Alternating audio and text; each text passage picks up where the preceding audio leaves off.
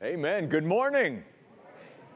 Good to see all of you this morning, and good to have all of you who are joining us live stream this morning from all over the country and many continents around the world. We're thrilled to have all the people that view us on a regular basis. Uh, a couple things, real quick, before the message. Again, baptism is October the 21st. If you would love to be baptized, please sign up either online or out at the information table. I will be meeting with all those who are going to be baptized in a couple of weeks, and uh, we probably won't have another one until spring. So if you've been thinking about it, praying about it, please sign up for the one on October the 21st. And then because we're now into October, I know hard to believe, right? I wanted to just start putting this on your radar. The last Sunday of October, Jenna Pearson is going to be with us to give a short report of her missionary ministry on the campus of ASU. Many of you who've been part of the Oasis, you know her, and she's been with us, and she'll be just sharing for a few minutes at the end of both services uh, the last Sunday of October, and then the last Sunday of November. Josh and Anishka are going to be with us from the Czech Republic, and uh, they've been a couple years since they've been here, obviously and they're going to be sharing uh, in both services as well about what the Lord is doing in their lives. And of course, this time, they're going to be bringing back a baby with them. Uh, so they have a new addition in their family. So again, that's the last Sunday of October for Jenna and the last Sunday of November for Josh and Anishka. We're looking forward to having uh, our missionaries, folks that you support personally and folks that we as a church support as well. 1 Samuel chapter 20 is our next message in the series on David, the worshiping warrior of God. And this chapter is really all about Jonathan and David and their friendship. So, we're going to talk a lot about friendship today, again, because it, it was so important, obviously, to both of these men, and it's important for us as well. In fact, I've entitled this chapter, Count on Me. Do you have a friend in your life that you know you can count on? Is there someone in your life that knows that they can count on you? And this chapter is also going to illustrate the strength that we can have in and through a friendship. We're going to be looking at different aspects of friendship and how you and I can count on one another. And, listen, Jonathan and David had an extraordinary friendship. Um, it's sort of the standard, it's sort of the model, if you will, that the Bible gives us for all friendships. And many of us will maybe never have a friendship like Jonathan and David had, but we can have a really good friend. And if you have a really good friend and you have some good friendships in your life, thank God for them every day. They, they are a, a blessing. But even in that, the greatest of human friendships, as great as a, a blessing as that is, is still imperfect because we're human. But we have a friend who is our perfect friend, our forever friend, and that is the Lord Jesus Christ. And so I want us, as we go through this chapter, looking at the different aspects of friendship to always keep this in mind.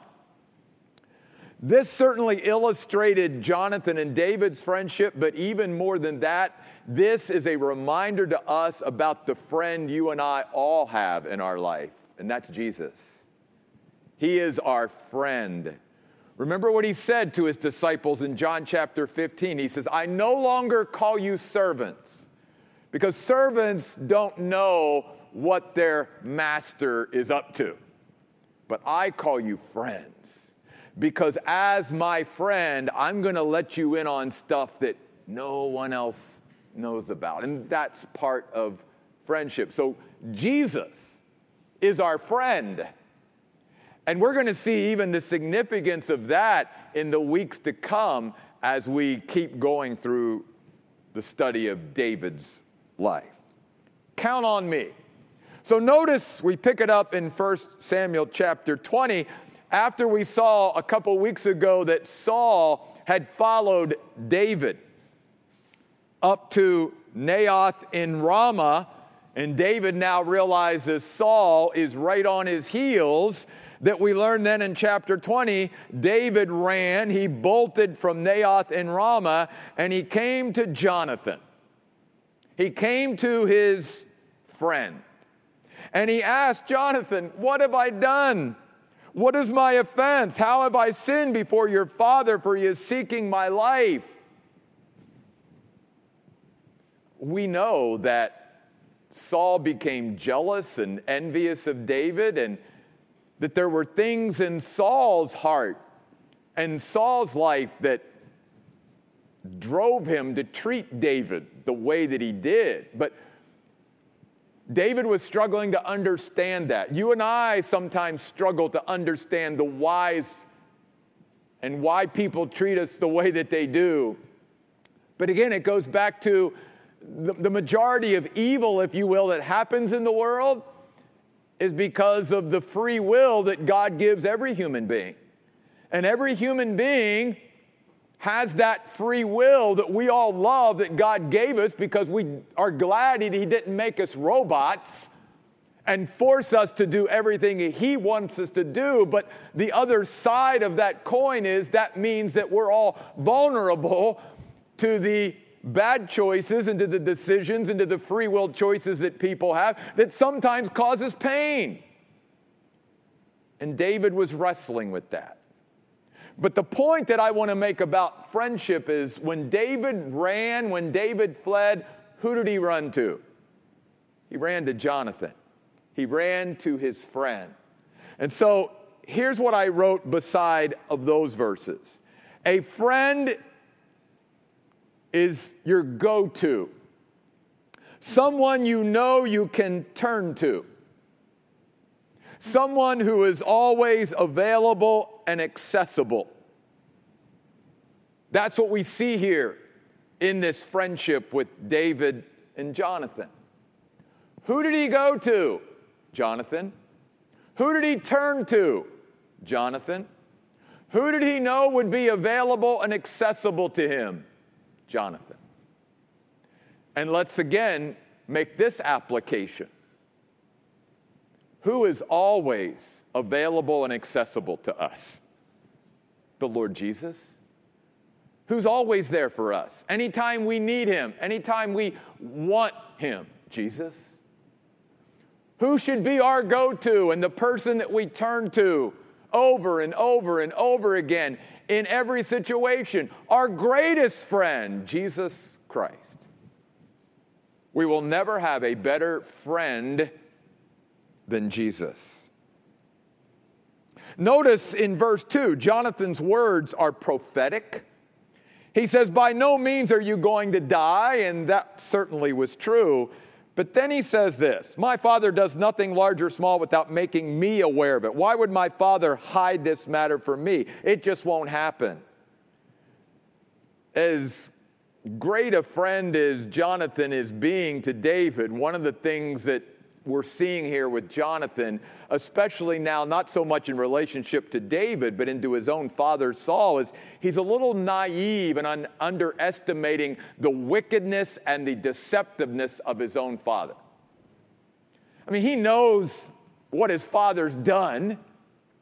And let's not forget, at this point in the last two chapters of 1 Samuel, Saul has threatened David's life six times he's tried to kill him.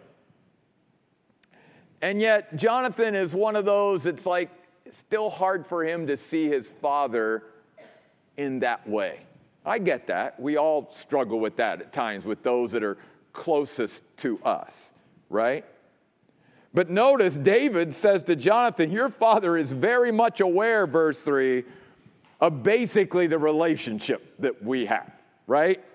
So he's not going to let you in, Jonathan, on what's really going on because he knows that you've allied your he knows your friends, he knows you've opened up your arms, totally embracing and accepting me.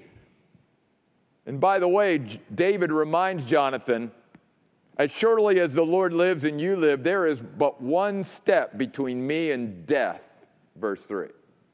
Now that's a true statement for all of us.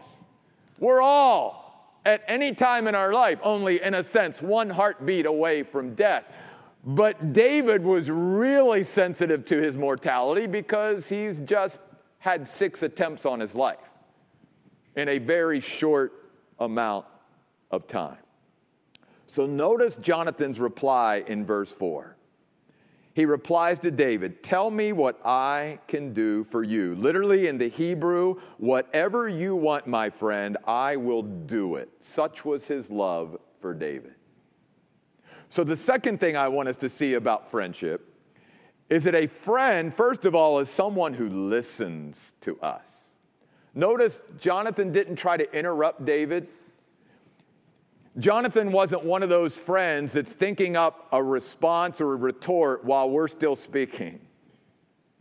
A friend is someone who keeps their mouth shut, keeps their brain from, and, and truly engages in just listening to us when we need to say something.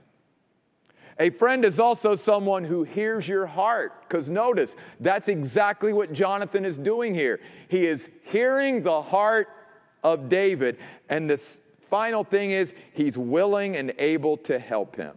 So let's put it all together. A friend is someone who listens, who hears our heart, and who's willing and able to help. What can I do for you?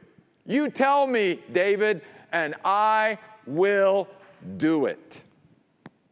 Now, again, let's make this application to Jesus. Jesus is always willing to listen to us. He's the one who's always inviting us come to me. Ask, seek, knock, pray. I am always available to you. I am always willing to listen to you. You process things with me. You pour out your heart to me. I'm willing to hear your heart. He's the God of the universe. And yet, He's always willing to take the time and make the time for every last one of us. There's never been a time in my friendship with my God where I went to Him and He put me off, where He said, uh, Come back later, I'm busy. Or, this isn't a good time, Jeff. I'm running the universe. I've got a billion other people to deal with. I've never had that from Jesus. And no matter how long I probably drone on at times and talk to him, I've never had him interrupt me while I'm pouring out my heart and say, Well, let, let me tell you this. And I'm sure my God could have done that a bazillion times in my communication with him. But Jeff, but no, he just listens. Now, there will be that time where He'll give me His wisdom and His insight if I'm open to it. But the other thing that our Jesus always does for us, that Jonathan did with David, is say, Jeff, I'm willing and able to help. Let me. Whatever you need me to do, I'll, I'll do it. I'll be there for you. I will help you through this. And that's exactly what Jonathan is saying. And that's why David could count on him. Not only because he was a friend that he knew he could go to and turn to, who would be available and accessible, but he also knew he had a friend in Jonathan that would listen, that would hear his heart, and that was always willing and able to help him. So, verse 5, David hatches a plan. He says, Well, here's the deal, Jonathan. I got a plan so that we can sort of see where your dad really is when it comes to me. There's the new moon coming, and, and there's going to be special dinners and special feasts, and uh, I'm not going to show up because I'm not going to put myself back in that place where I'm in the same room with the guy who's already tried to spear me twice. I'm going to stay away. And because we know that Saul really wants David to be there so that he can throw a spear and, and get him, David is saying to Jonathan, let's see how he reacts when I don't show up for dinner, basically. If he's okay with it, then maybe his heart has changed towards me. But if he's angry because I haven't shown up, then we sort of know that this is where he's at. It's sort of a way to, in a, in a way to feel Saul out. And Jonathan agrees to this. And then notice what he says to Jonathan in verse 8 You must be loyal to your servant, for you made a covenant, a promise, a commitment with your servant in the Lord's name. And if I'm guilty, you, Jonathan, you can kill me. Why bother taking me to your father? And of course, Jonathan says in verse 9, God forbid.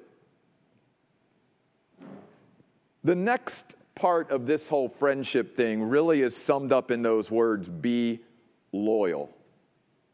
In the original language, it speaks about the warmth of fellowship and the security of faithfulness.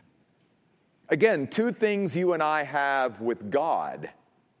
Because we know that even when we're not maybe loyal or faithful to Him, He will always be loyal and faithful to us. And we get the idea of security with that, with someone who's faithful. But also, another great nuance of this is the warmth of the fellowship. That's part of friendship, too. So I wrote here next to these verses a friend is someone who is loyal, faithful, and trustworthy.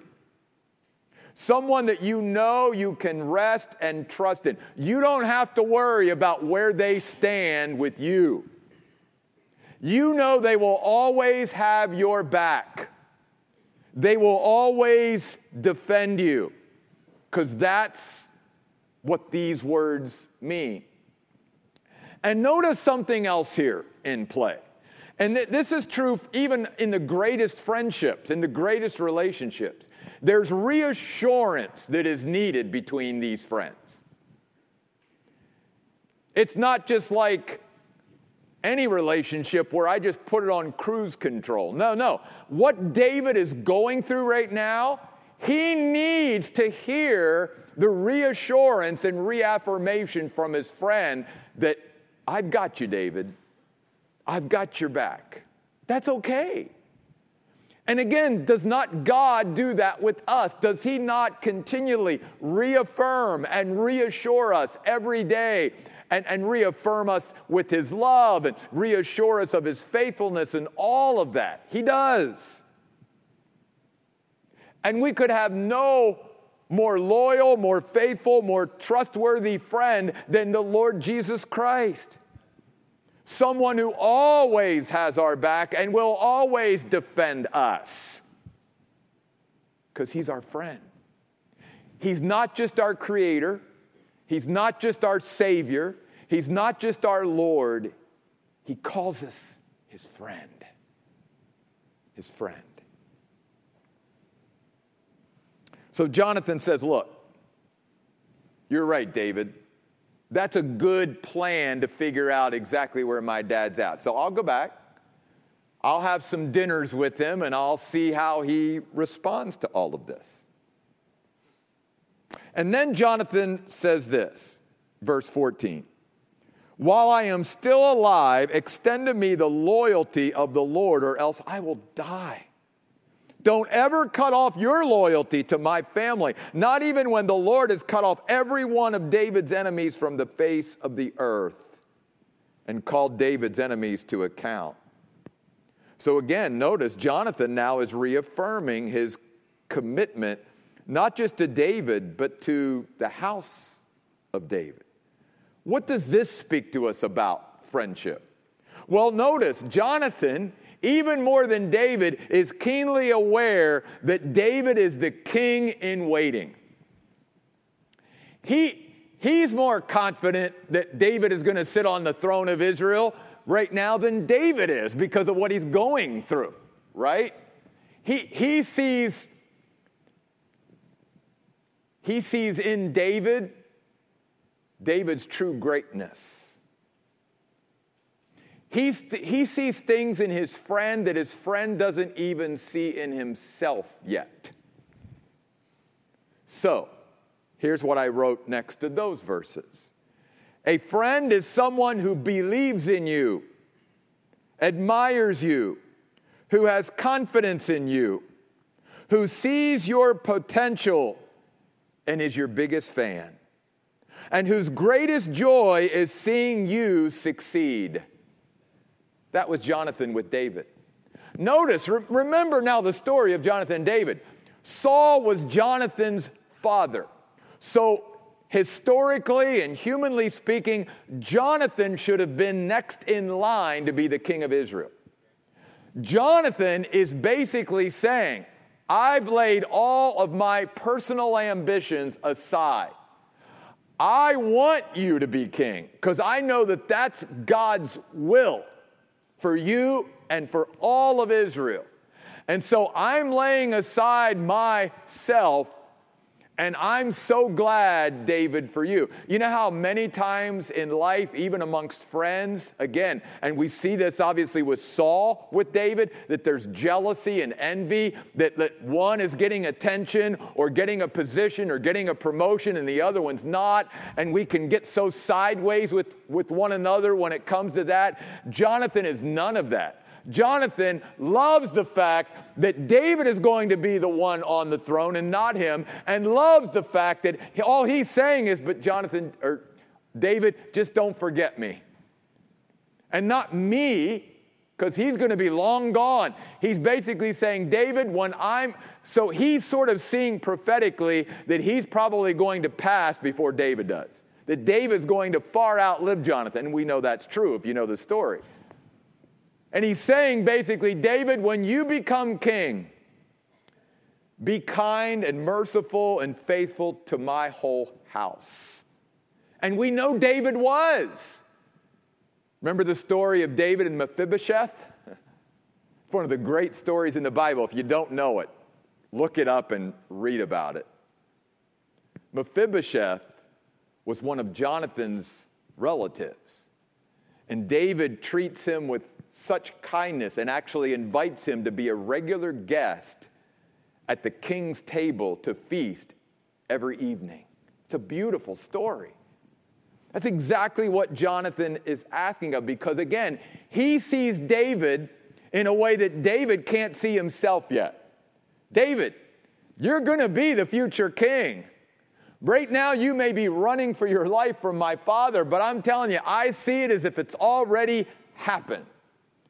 And sometimes that's the power of friends, that friends can see things in us that we can't even see in ourselves, potential. And think about that with Jesus, our friend, who went to someone like even Simon and said, Simon, follow me. And oh, by the way, I'm going to change your name from Simon to Peter because I don't see you as Simon. I see you as Peter. I see you as my rock that I'm going to build the foundation of my church upon. And, and so God is that way with all of us. That's why I love that we sang some of the songs that, that we sang today, like, you know, you define me. Because it's like, what does God think of us? Isn't that what should matter most? And, and uh, most of the time, God sees in us way more than we see in ourselves because God looks at us through what He can enable us to be. And, and many times we don't go there with God. And yet that's who God is. And God loves to see His children succeed. He's an amazing God, and He's an amazing friend. So Jonathan, verse 16, made a covenant with the house of David, and Jonathan again, once again, took an oath with David because he loved him. In fact, Jonathan loved him as much as he did his own life.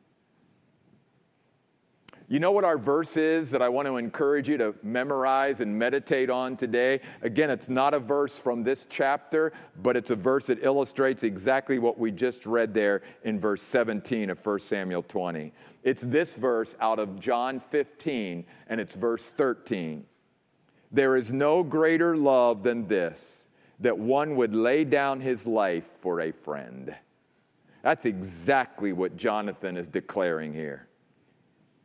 When it says in the Bible, in fact, Jonathan loved him as much as he did his own life, he is illustrating John 15, 13. There is no greater love than this, that one would lay down their life for a friend.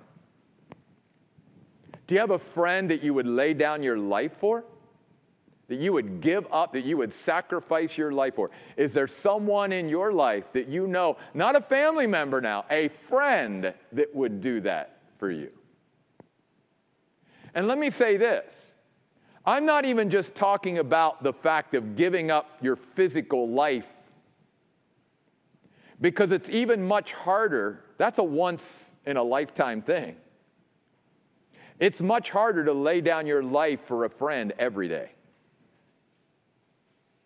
And that's what Jonathan and David were doing for one another. That's the strength that they found in one another. So, beside these verses, I wrote this A friend is someone who loves you actively. It's not just saying, I love you. Love is doing, love is active.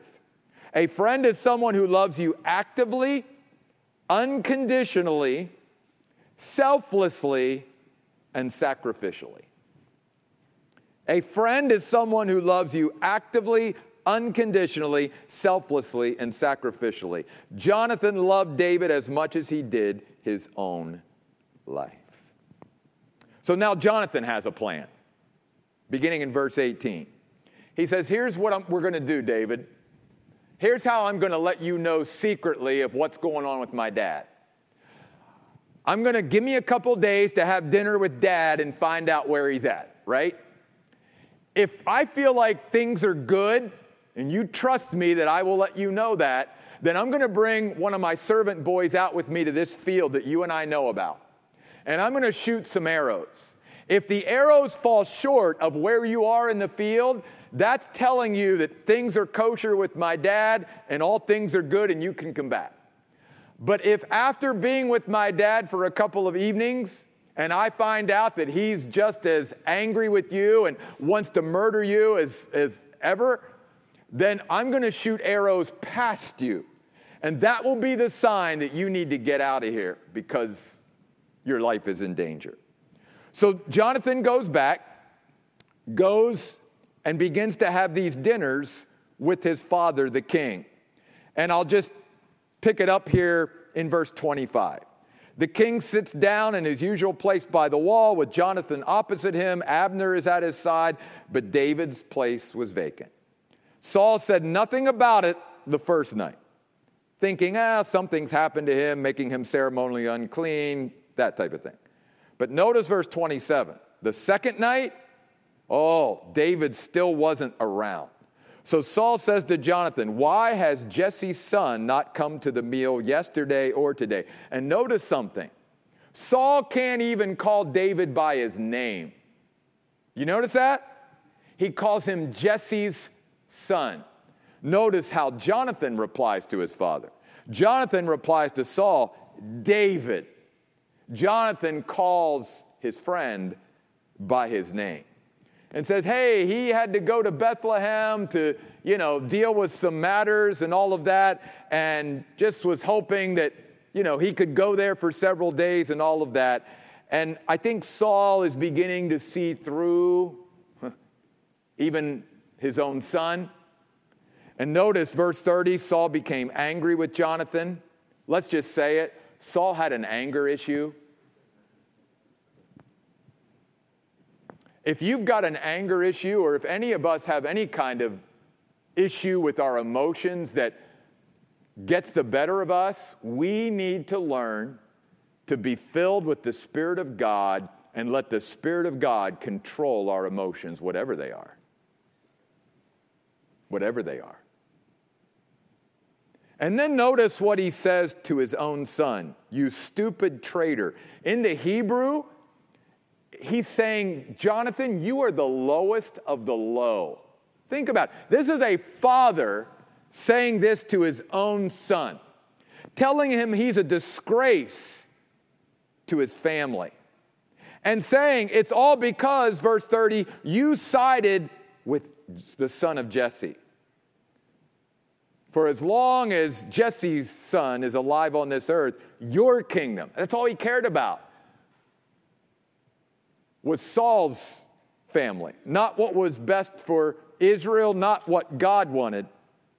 And Jonathan responds to his father, verse 32. And basically, again, he's having his friends back. He's trying to defend his, his friend and figure out why is his father so hateful and mean towards David. And notice what his own father does. Now he picks up a spear and tries to kill his own son. Wow. So it says, Jonathan was now convinced, yeah, his father wants to kill David because he's tried to kill me too. And I love this though. Don't miss verse 34. Jonathan got up from the table enraged, but he wasn't enraged at how his father was treating him and what he was saying to him. Notice what got him hot. It says he was upset that his father had basically disrespected David. Whoa, there's a friend. You know, most of the time in a situation like that, it would be all about us. I'm upset and I'm, I'm offended that my father has said the things about me that he said to me and all that, and that he tried to take my own. No, he was most upset about his, how his father was treating his friend. So the next morning, verse 35, Jonathan takes the young servant out and he shoots the arrows far beyond David, basically saying, Hey, it's bad for you. Yeah, you need to get out of here. And notice verse 39. The servant who was with Jonathan did not understand any of this and why he was shooting the arrows in this particular field and all of that, because it says in verse 39 only Jonathan and David knew what was going on. That's the next aspect of friendship I see in this chapter. A friend is someone who knows things about you and shares things with you that no one else knows. A friend is someone who knows things about you or shares things with you that no one else knows. And again, did not Jesus say that about us as his friends? He said, I no longer call you servants because a servant is never going to know what his master is really up to. I'm paraphrasing. He said, But I've called you friends because as my friend, I will share intimate secrets and things and reveal things to you that I would never reveal to those who have no relationship with me or have no fellowship with me or have no friendship with me. It's exactly the principle we see here in verse 39. So Jonathan gave his equipment to the servant who was with him. He said to this servant boy, Go back I need to have just some time between me and my friend before we say goodbye to each other. This won't be the last time David and Jonathan see each other on earth, but it's one of the last times. And I believe that they, at this point, didn't know whether they would ever see each other again. So it's really emotional as they say goodbye to each other here. Notice verse 41. When the servant had left, David got up from the, beside the mound, knelt down with his face to the ground, and bowed three times to Jonathan. David is going to be the future king. And yet, notice the humility with which, with which he treats his friend. Notice the honor that he's giving his friend. They shared a humility and an honoring for one another in this friendship that few friendships have. They express a preciousness and a pricelessness of their friendship. Because notice, after David bowed down three times, it says they kissed each other and they both wept, especially David. Why, especially David? Because David realized the sacrifice that his friend was making for him. I mean, humanly speaking, Jonathan could have wanted nothing of this relationship and clung to the fact that he's going to be the future king. Or if, if nothing else, when he got into this and he had all this, you know, friction with his father, that somehow that friction with his father would be to the point where he would choose to make things easier with his father and better with his father than he did with David. But he never got there because he knew this was all about what God wanted. Not what I want, not what my father wants, but about what God wants. And Jonathan says to David, Go in peace. For the two of us have sworn together in the name of the Lord, saying, The Lord will be between you and between my descendants and your descendants forever. Basically, he's saying God's going to be the glue that always keeps us sticking to one another, even down through the years. Some of you are familiar with a, a song that Michael W. Smith wrote many years ago called Friends. And one of the lines is Friends are friends forever if the Lord is the Lord of them. And that's really what Jonathan and David are expressing to one another here. So, my final note that I put in my Bible beside these verses is this A friend is someone who feels about you in a way that no one else feels about you. A friend is someone who feels about you the way no one else feels about you. You see how both of these men see value and worth, not only in each other, but in their friendship, and how precious and how priceless it is. And again, is not Jesus Christ that way with us? Jesus sees us in a way that no one else sees us. Jesus has a love for us that no one else will ever have. Jesus cares about us more than we could ever imagine. You want to talk about there is no greater love than this that a person would lay down their life for their friends? Then we're talking about the Lord of glory being willing to leave heaven for many years. And not just leave heaven, but wrap himself in humanity, the transcendent God of the universe, wrapping himself in humanity and coming to earth subjecting himself, making himself vulnerable to everything that happened to him while he was here, and then allowing himself as God to be nailed to a cross and die for each and every one of us because of his great love for us. There will be no greater love that you and I could ever experience in our life than the love Jesus has for us.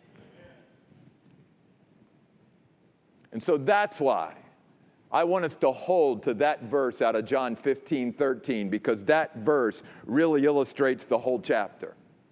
There is no greater love than this that one would lay down their life for a friend. That's exactly the kind of friendship that David and Jonathan had, and that's exactly the kind of friend that Jesus Christ is to every one of us. But you know what? Before we can give ourselves to other people the way Jonathan and David did, we've got to give ourselves to the Lord first. In fact, Paul says that to the Corinthians. He says they first, speaking of the Corinthians, gave themselves to the Lord and then they gave themselves to us.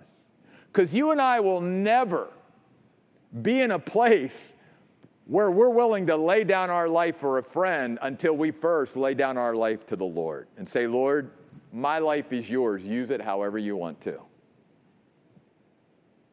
And so that's why we want to end our service today with a very familiar worship song Take My Life and Let It Be. I'm going to ask Nicole and the worship team to come, and I'm going to ask you to stand and join me as we close our time of God's Word in prayer this morning. Here's what I want us to think about this morning I want us to thank God for our friends and our friendships. But most of all, I want us to know that the greatest friend and friendship we will ever have is with the Lord Jesus Christ. He's not just our creator, He's not just our Savior, He's not just the Lord, He's also our friend. And what better friend could we walk through life with every day than Jesus? Father, we thank you today for the reminder of the preciousness and pricelessness of friends and friendships. But Lord, you've also reminded us through this great friendship of Jonathan and David's about the greatest friend and friendship we'll ever experience, and that's with you. And so, Lord, I pray that we would not only thank you for your friendship every day in our lives, but Lord, that we would be willing to come before you and lay our lives down to you and offer our lives to you because until we're willing to do that, God, we'll never offer ourselves to someone else. We'll never be as selfless and sacrificial and, and, and all of that as we could be and as we should be if we're first not willing to give ourselves to you. So, Lord, would you allow us the privilege and the honor of laying our lives down for you and to you right now for all that you are and all that you've done and will do for us. These things we pray in Jesus' name. Amen.